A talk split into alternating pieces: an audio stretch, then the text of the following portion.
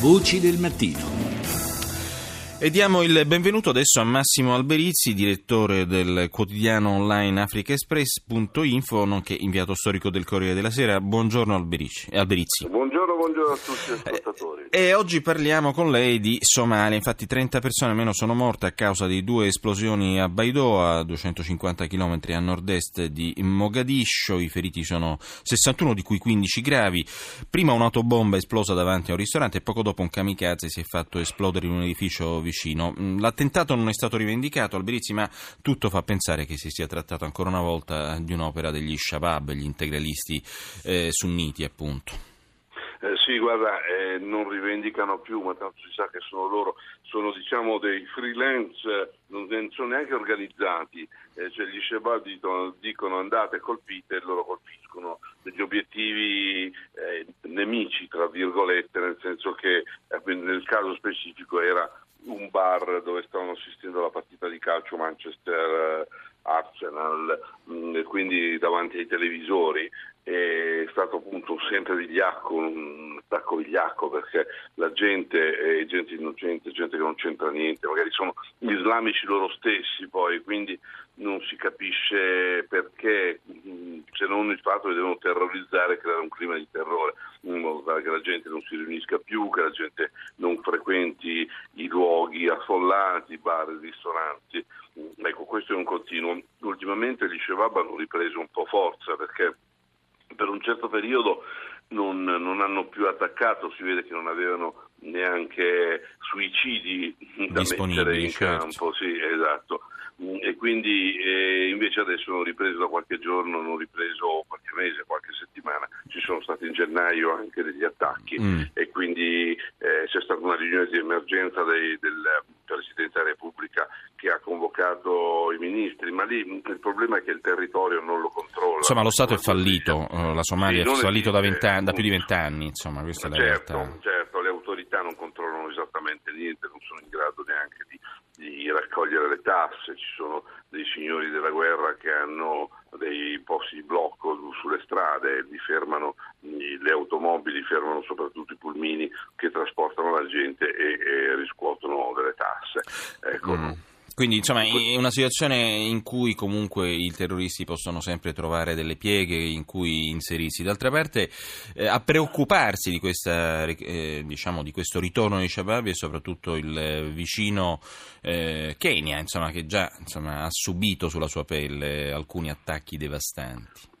Sì, infatti a Nairobi eh, c'è, c'è, paura, insomma, adesso in questo momento c'è forte allarme anche perché eh, la, la, la, la, polizia il governo comunque ha lanciato degli, degli avvertimenti alla popolazione, attenzione non frequentate i luoghi affollati, eh, cercate di stare lontano dalle zone dove potrebbero verificarsi un attacco appunto degli Shebab, che poi gli Shebab non sono solo somali, ma a questo punto sono anche kenioti, sono mm. anche tanzaniani. Ecco, chi, è, chi sono loro? E sono soprattutto dei giovani senza lavoro e quindi un po' indottrinati sicuramente perché se fai, è chiaro se fai il suicida non, non lo fai per piacere ma solamente perché sei fanatizzato mm, però eh, quindi e soprattutto chi sono sono i giovani eh, che non, non, c'è speranza lì non c'è niente in Somalia mm. Non, c'è, non, c'è, vita non c'è futuro non, una sorta di inevitabile nichilismo a questo punto. Sì esatto e a questo punto magari guarda che c'è gente che si suicida anche perché poi saranno, saranno ricompensate le famiglie. Quindi diciamo c'è una sorta eh, di aiuto alla famiglia dice vabbè io mi immolo però loro vi verseranno i soldi certo. cui potete continuare per un po' sicuramente a vivere. Ecco quindi c'è una sorta proprio di organizzazione in questo modo mm. molto brutta. Infatti una delle cose importanti per riuscire a battere eh, Shebab è, cre- è creare eh, economicamente dei posti di lavoro, dare, dare, dare un futuro, dare, dare, delle speranze di vita. Ecco, non ci sono insomma. Certo, a guardare un po' la mappa delle, delle ex colonie italiane, veramente la situazione, a parte l'Etiopia che è data appunto in grande crescita, insomma l'Eritrea è una dittatura militare spietata, la Libia è quello che è, insomma è, è un quadro un po' desolante, Somalia sì, eh, sì, eh, stato, dopo la decolonizzazione la nostra è stata un po' diversa da quella, da quella, degli altri paesi, perché la guerra noi l'abbiamo persa, non l'abbiamo vinta, quindi hanno imposto una serie Questo di regole.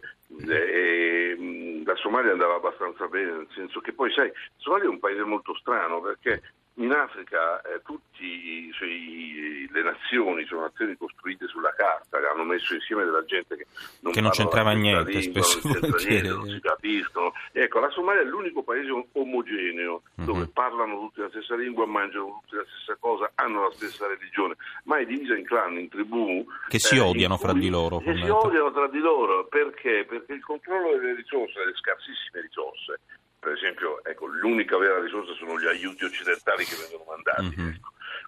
Per, per, il controllo delle risorse le, le tribù si combattono tra di loro e, e questo accade dal 91. Ecco quindi proprio drammatico quello che succede, non si riesce, sì un pochino è stato pacificato, certo le condizioni, adesso ci sono degli attacchi terroristici, diciamo che non c'è una vera e propria guerra civile come c'era fino a pochi anni fa, mm. eh, quindi è cambiato un po' lo scenario. Ma la violenza è endemica comunque, insomma. Sì, sì, la violenza Oltre anche alla povertà e alla mancanza di uno Stato centrale, però giustamente sottolineavi il nostro colonialismo è un po' diverso da quello di Francia o Gran Bretagna perché appunto la guerra l'Italia l'ha persa. Certo, sino al 60 siamo stati come mandato fiduciario ONU in eh, Somalia, quindi diciamo forse lo, eh, ci riguarda un po' più direttamente rispetto sì, a Libia sì, no. Certo.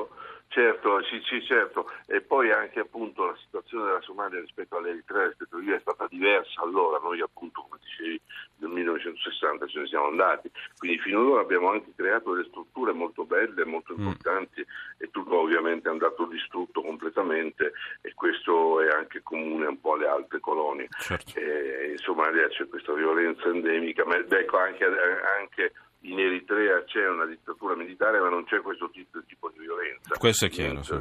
Ecco, grazie, mentre... grazie a Massimo Alberizzi, ricordiamo direttore del quotidiano online africaexpress.info, nonché inviato storico del Corriere della Sera.